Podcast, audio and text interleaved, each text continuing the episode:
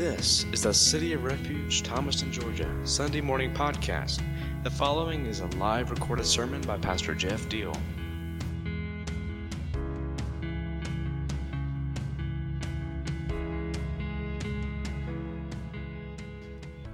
Glad to see you here. You know, last week, I don't know if anybody wasn't here, but last week I expressed pretty strongly that I felt like the people who were here were people who were supposed to be here on that given day. And I still believe that, and, and I see a lot of you showed back up, so hopefully you believed it too.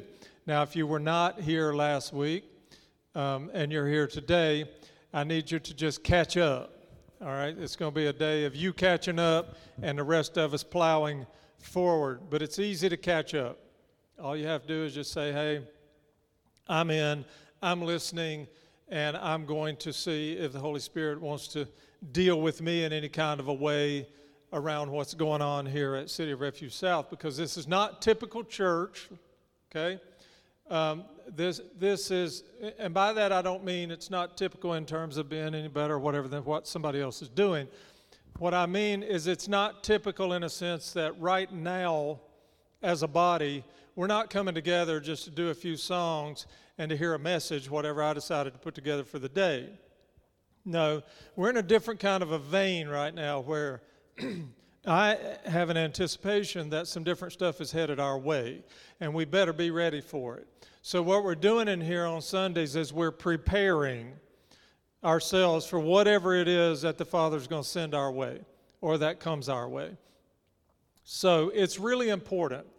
And, and you, you get on board if you haven't ever been here at all before, you get on board with it by simply being here and absorbing and picking up where we are. And then you, of course, will begin to um, hear reminders of things we've already talked about and to be able to get the full scope of what's happening.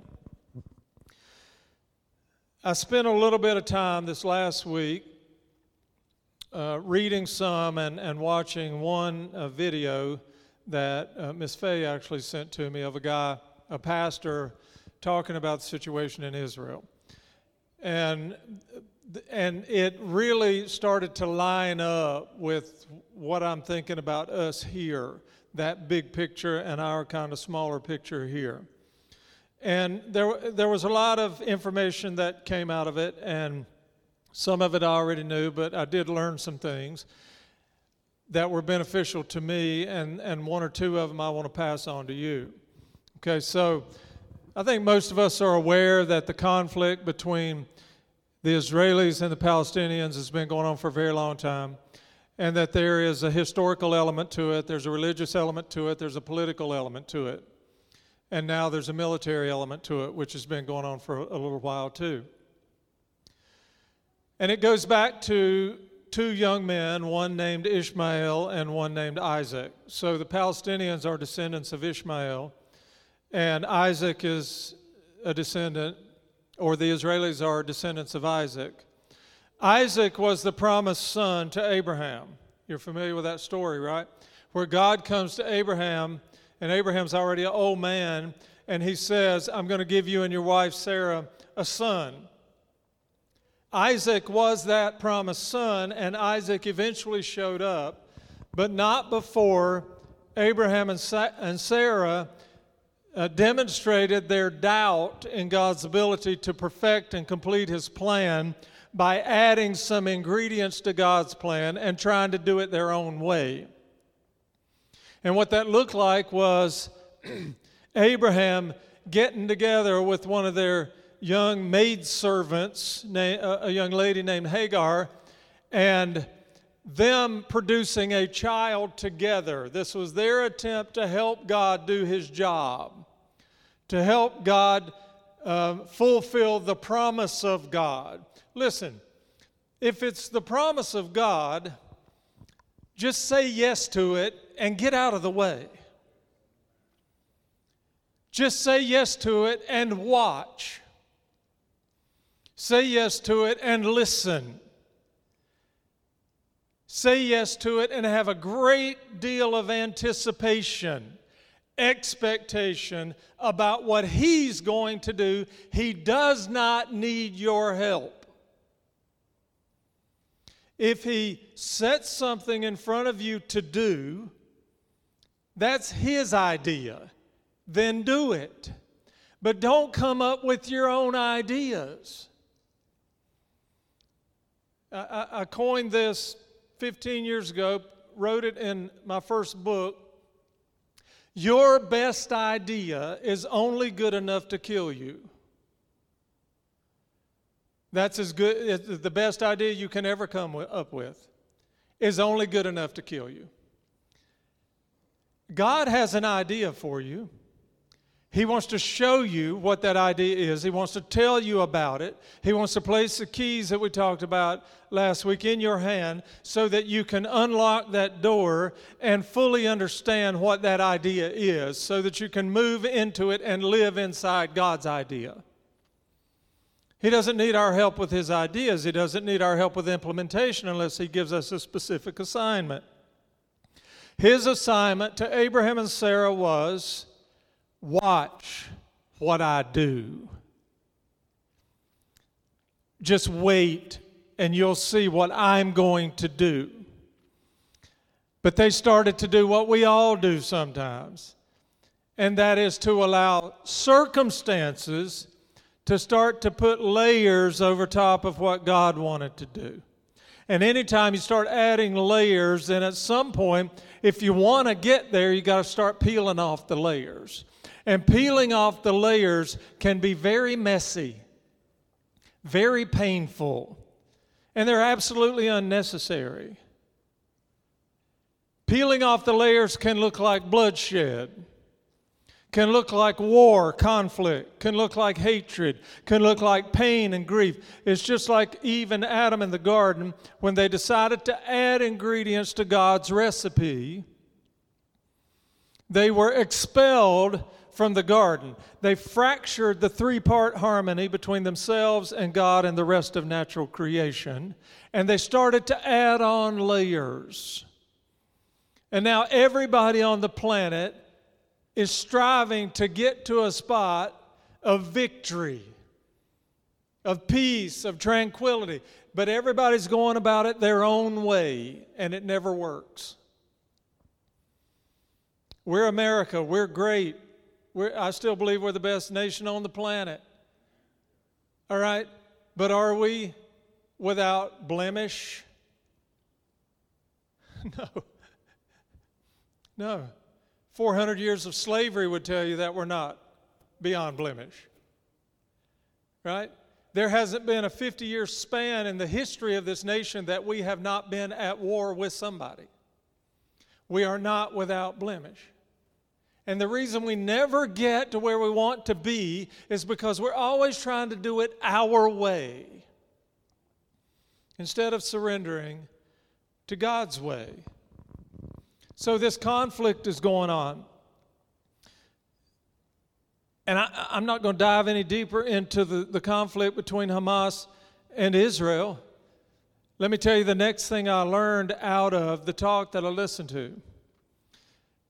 He, asked, he, he answered five questions in the talk. And one of the questions was why are so many young people in America protesting against Israel in this conflict? Why are college and university campuses in an uproar right now? Because so many students are blaming Israel for what's happening. So many students are defending the actions of the terrorist group Hamas. Why? And the teacher presented this term that I'd never heard before. He said it's called moralistic therapeutic deism. Moralistic therapeutic deism. And here's what that means it means that when you have people, and this is especially relevant to young people, who do not have the foundation of their life tied up in the person of God and the Word of God. In other words, they are void of the presence and the activity of God in their lives. So they have this God shaped space in them. Here's what they're going to do they're going to fill it up with something. Because all of us, every one of you, every human being, is born with a God shaped hole in your spirit. And the only thing that will adequately fill that space is what? God, because it's shaped like Him. It's like you're doing a, a puzzle and you pick up a piece and it looks like it probably is right. It's close to being right. You try to put it in, but it doesn't fit exactly right, but you keep cramming and trying. And at some point, you're going to come to the realization that that piece doesn't fit there. But this is what young people in America are doing. And it's not just about the war, it's about a lot of things.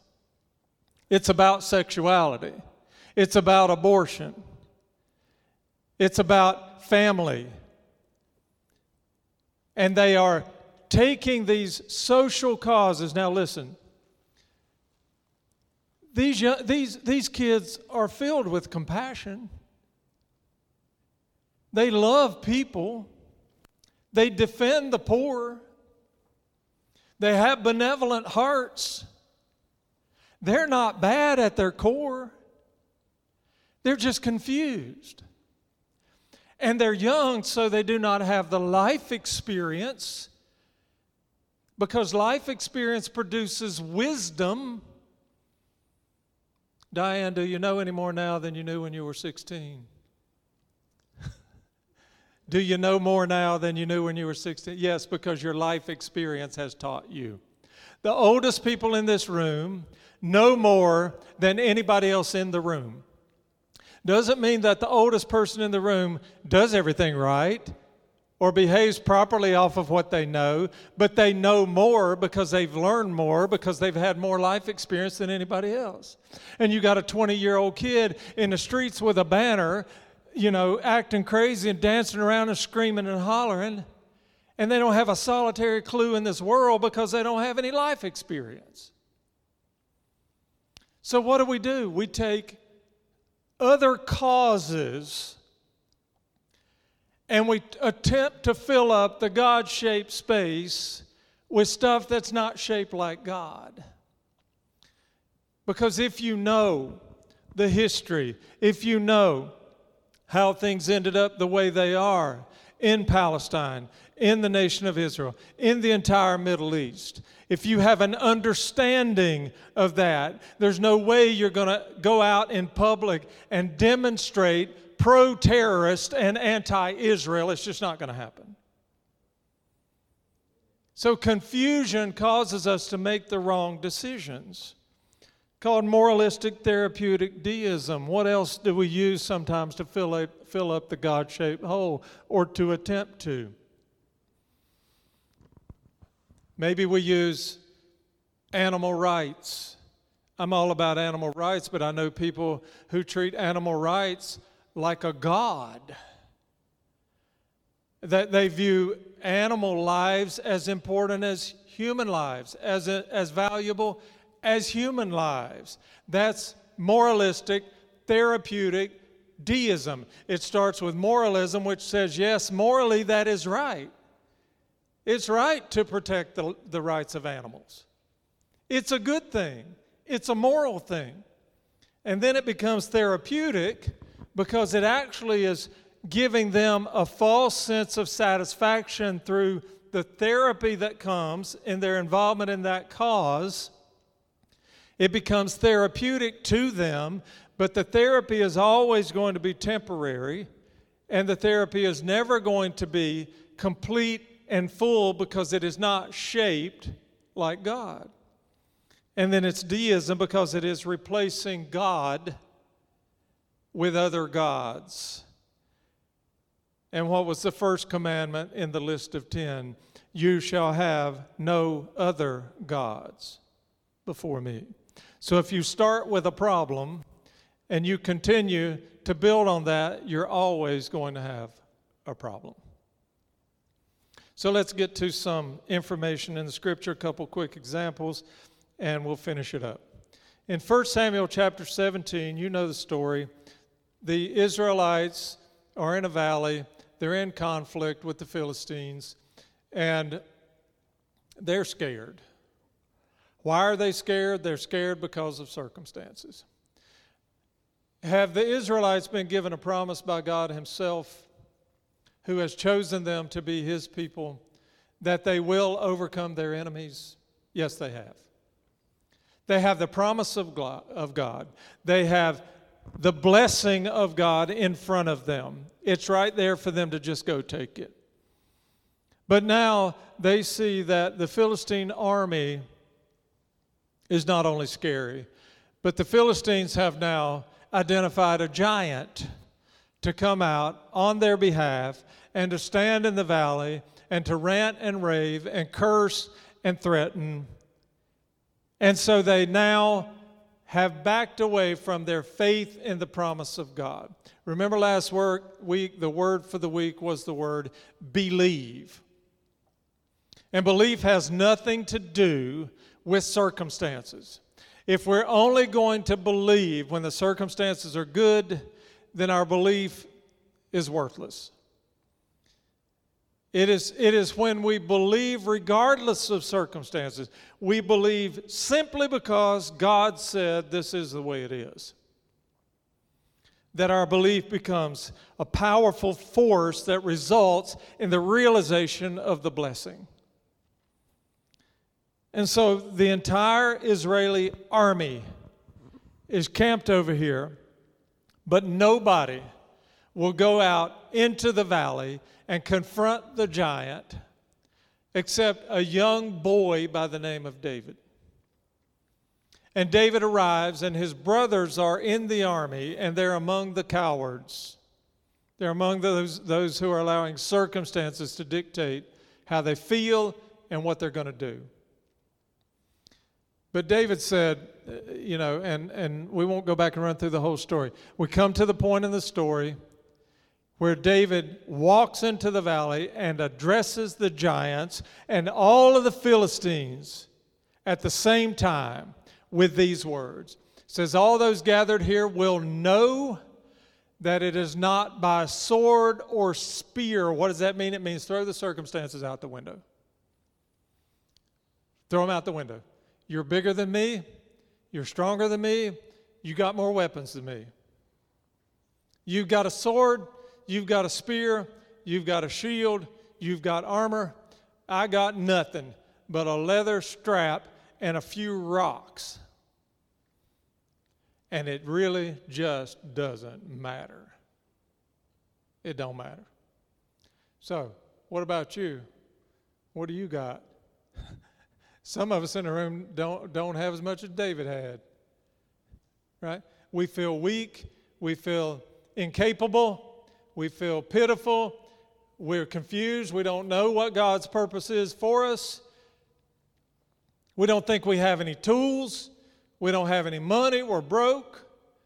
We were born without talent, without skill. We're semi unintelligent. right? What am I going to do? I got nothing. The world's out here with spears and swords and they're after me. Right? There's no way, no way I can win. I can't even survive, much less win. David said, No, forget about all that. Throw, throw.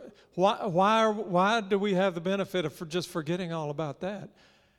Because the promise of God is real and the blessing of God is right there, and it has nothing to do with what we have or how we feel. It has everything to do with what He has said.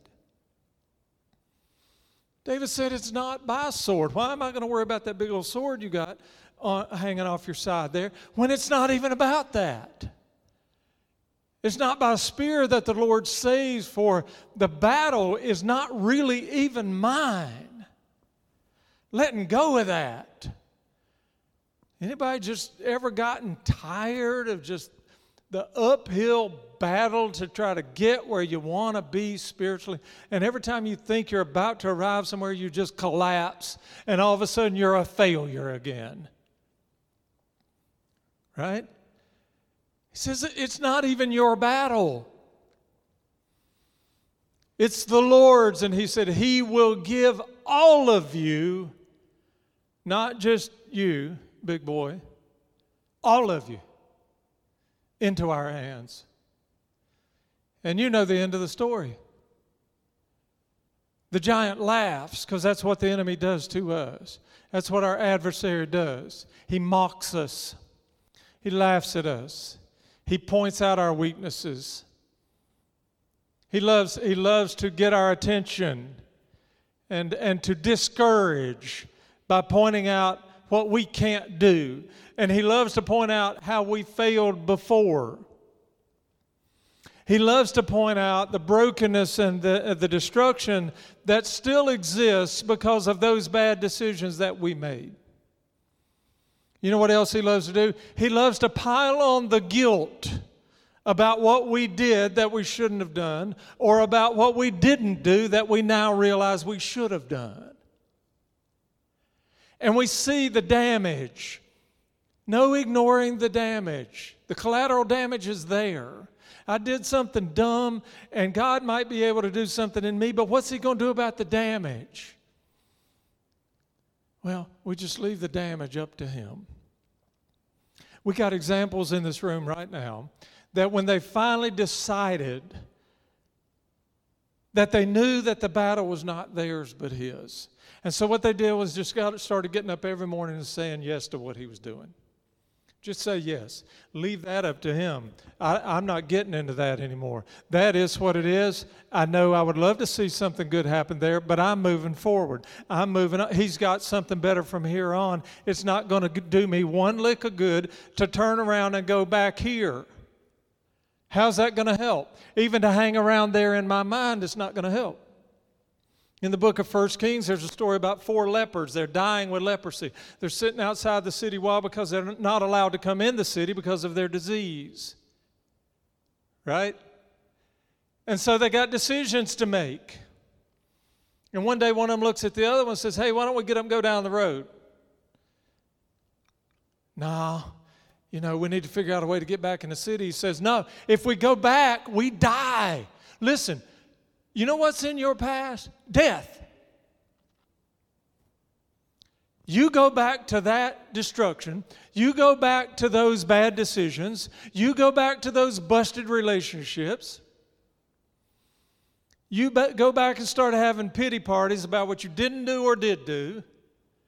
And all that is going to do is to hasten your spiritual death. Nothing productive in it.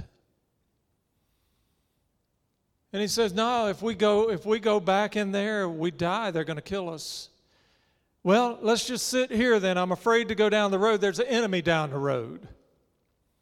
Let's just sit here. And he says, oh, No, if we sit right here, what? We die. So you got two, uh, two plans there that both end up with the same result. We go back, we die. We sit right here, we die. Listen, wherever you are right now, I'm glad you're here. I'm glad you're not back there, but don't sit right here. Don't wallow in this the rest of your life. Don't wallow in this five more minutes. Move. Get up. Go forward. There's something better out there. There's another key that the Father wants to place in your hands so you can unlock the next door, so you can realize the next bit of revelation, so He can take you to the next place in His plan for you. And He says, Now we go back, we die, we sit here, we die. And here's the reality, y'all. The third thing He says is, if we go down the road, if we go forward, perhaps we die, but at least we die knowing that we were going after the prize. And you know what? If you die going forward, it's going to be worth it. That's a glorious death. If you die going forward, it's worth it.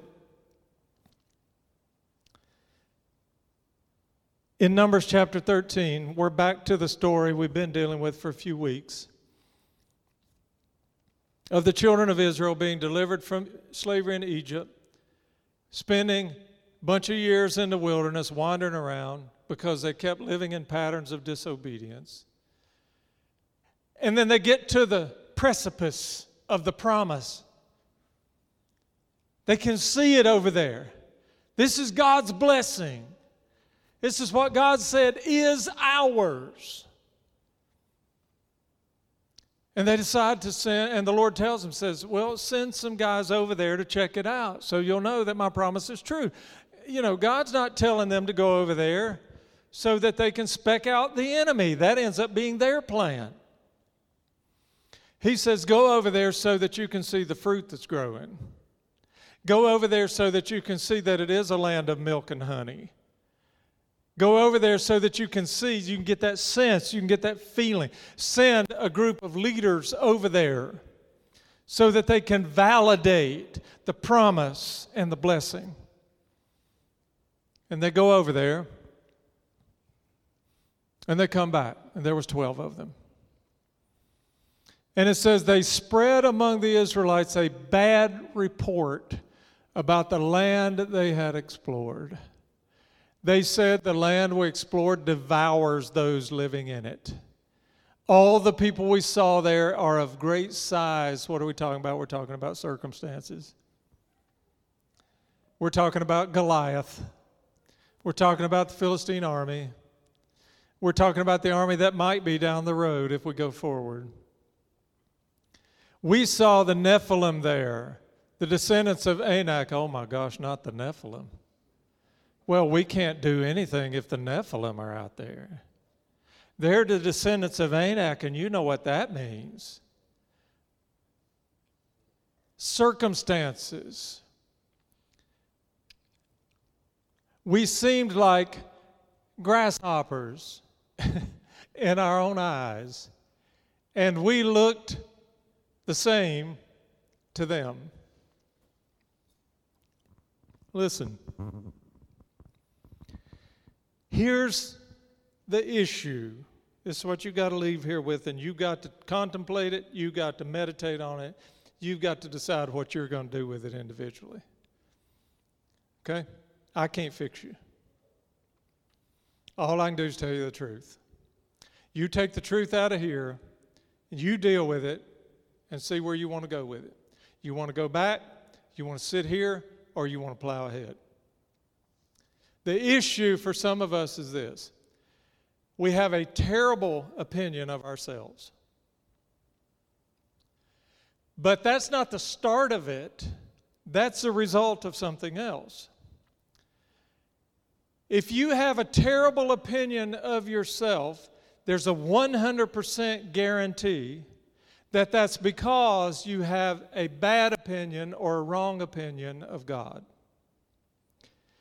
Because you cannot have the right opinion and perspective on God and end up thinking poorly of yourself. It's not possible.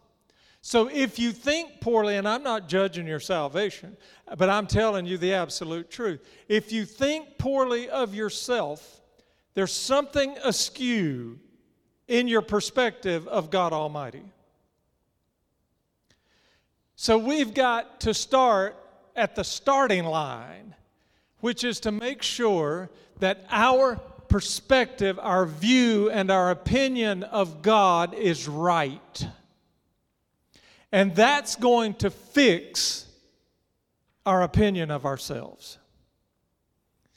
Who is God? Who is this God that's telling them, You are my people, you are my son, you are my daughter. I want to bless you. I'm giving you this promise. I want to restore you. I want to give you freedom. I want to fill up your lives with peace. I want to prosper you in so many ways. I want to make your life like a big, beautiful tree producing the right fruit in season. Who is this God? What is He about? Let me tell you that He is a holy God. He is a holy God, and we very often don't think of Him that way and we don't treat Him that way. We throw His name around casually without considering His holiness. We take His words too flippantly, too unseriously, because we don't consider His holiness. We have a problem believing because we don't believe that He's as holy as He is. And what I mean by that is if God is holy without flaw, without the tiniest shred of pollution in that holiness, then what He's saying to us has to be the absolute truth. Because giving to us anything other than the absolute, unmitigated, unpolluted truth would be a violation of His holiness. It would be, it would be an indication that there's a problem somewhere in His holiness, and there's not. We have to see Him as holy. He is majestic above anything you can imagine. Whatever you have seen, witnessed, whether it's in person, on television, in movies, anywhere that you would consider to be majestic.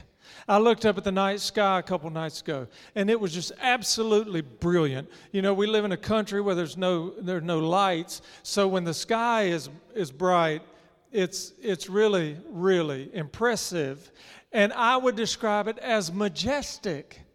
Full moon, stars everywhere.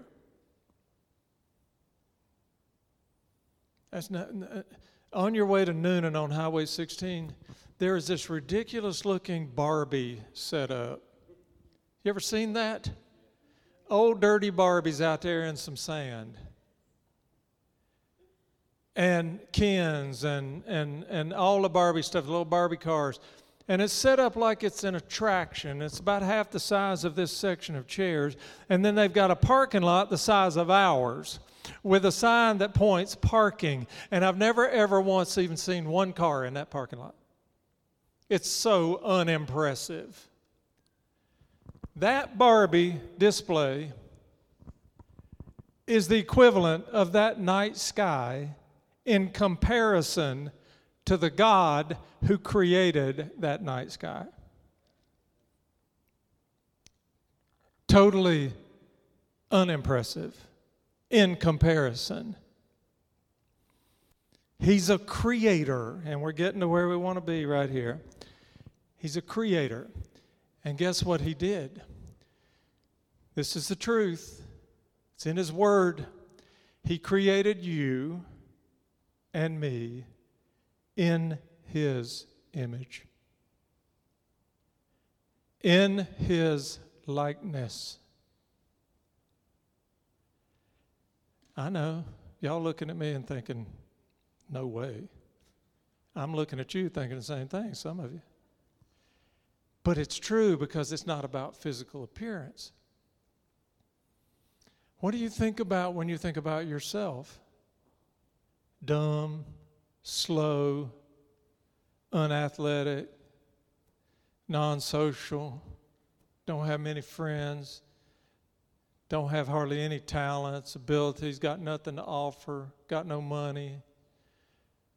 Listen, circumstances, all out the window. You are created in the image of God, and if you can ever start to see yourself that way, it's going to change everything in your life. It will change everything because then you're starting to see yourself the way you see Him, and vice versa. You're valuable, you're important. He's a Savior, He's truth, He's provider, He's healer. If we can just start to see God that way, the way He really is, then it changes our perspective on ourselves. And you know what? God is royalty. There's coming a time when every knee is going to bow and every tongue is going to confess that Jesus Christ is Lord to the glory of God the Father, that Jesus Christ is royalty. But we have an opportunity to do that right now until waiting until that time when we're forced to do it. We recognize his royalty, and his royalty is far above. You know, you, you talk about the British royal family. One of the great mysteries in my life is why so many Americans are so f- infatuated with the British royal family. I could care less. And I don't know why anybody cares, but that's, if that's you, that's fine, whatever. But you take any royalty on the planet, the British royal family, the, the um, Indian, uh, from the people from India, the, the Saudis, you know, that have the royal family and all that.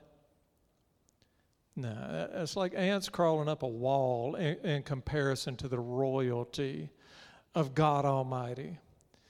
He is royalty, and listen, if He's royalty and He created you in His image, guess what you are? That's it. You're royalty. We're, we are sons and daughters of a king. We are princes and princesses. Youngest to oldest, every race, every creed,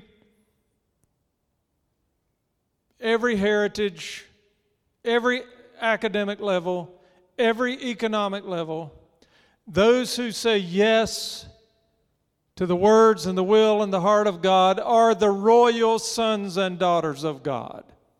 Period. Size of your bank account, number of degrees you have on your wall, what size house you live in, how many friends you got on social media means nothing. You are a prince, you are a princess. And my gosh, isn't it just about time we started living like that?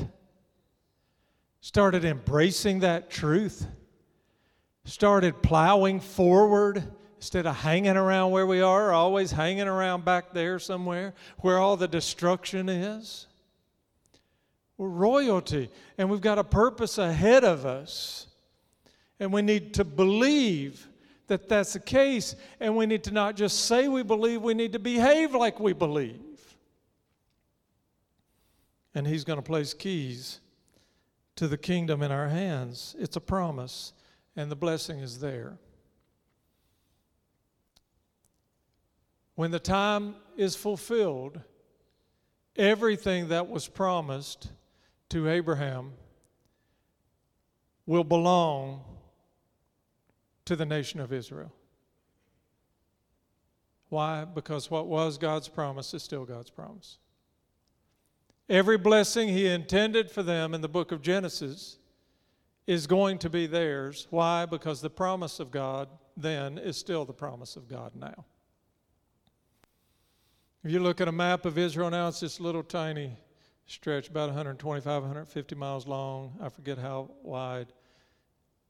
But what was promised, if you read the description in the book of Genesis of what was promised, this whole swath of land the whole nation of Jordan is not even supposed to be there, belongs to Israel, and it will be theirs. And Jesus will rule and reign from Jerusalem. Because the promise that was is the promise that is. And in your own individual life, He has promises over you, and He has blessings ahead for you. But you must believe and you must move forward, and you have to accept your identity that you are created in his image and that you are a royal son or daughter. If we go there individually, we'll all end up there together, right? It's up to you. Father, thank you for this time. For every person in this room, I believe that you have spoken to some hearts. I believe you've cleared up some fog for some of us. I believe you continue to answer questions that are in our minds and hearts. You continue to encourage us by your Spirit to accept who we are in you and to know without any doubt, to believe with everything that's in us that you are God, the one true God, the awesome and powerful God, the Creator, far above anything and anybody that exists in this world or ever has or ever will. You're taking us somewhere individually, and so we're all going to go together because of that. And we thank you for what's ahead, and we commit ourselves to continuing to move down the road so that we can see what the potential is there, what the blessing is there in the fulfillment of your promises. Thank you for your word. It's quick, it's powerful, it cuts us up, but it also puts us back together. and I pray you would take us in your blessings of peace and power and provision and protection. In your name we pray. Amen. Amen.